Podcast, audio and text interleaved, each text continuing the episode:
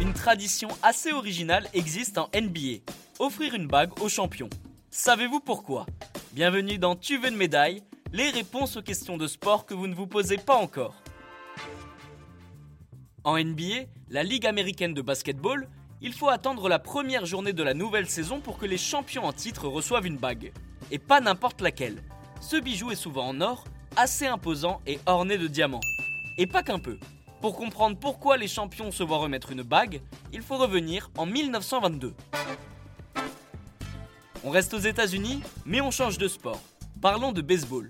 Avant 1922, la MLB, qui est la Ligue américaine de baseball, aurait offert des montres décorées de diamants aux champions. Mais tout change cette année-là. Ce ne sont plus des montres, mais des bagues qui sont offertes aux vainqueurs.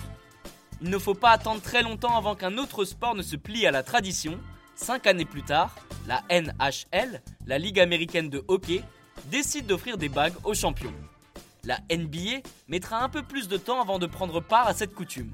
La Ligue américaine de basketball aurait commencé à offrir des bagues aux champions en 1947 d'après la BBC, bien plus tard que la MLB ou la NHL. Du côté de la balle orange, Bill Russell détient le record de bagues avec 11 bijoux. Le champion a remporté plus de bagues qu'il n'a de doigts. What?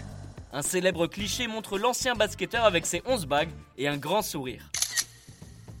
Le Super Bowl, événement sportif majeur aux États-Unis, se plie aussi à cette coutume. Basketball, baseball, football américain, hockey, aucune discipline n'échappe à la règle outre-Atlantique. La tradition d'offrir une bague au vainqueur s'est même invitée dans le monde du football. Paul Pogba est un grand fan de la NBA. Pour la petite anecdote, le Français a offert une bague à chacun de ses coéquipiers chez les Bleus après le sacre à la Coupe du Monde 2018. Et bien voilà, vous savez maintenant pourquoi une bague est offerte aux champions de NBA. Vous pouvez écouter ce podcast et nous retrouver sur Castbox, Apple Podcast, Spotify, Deezer et toutes les autres plateformes. Je vous retrouve rapidement pour une prochaine question de sport dans Tu veux une médaille. À très vite.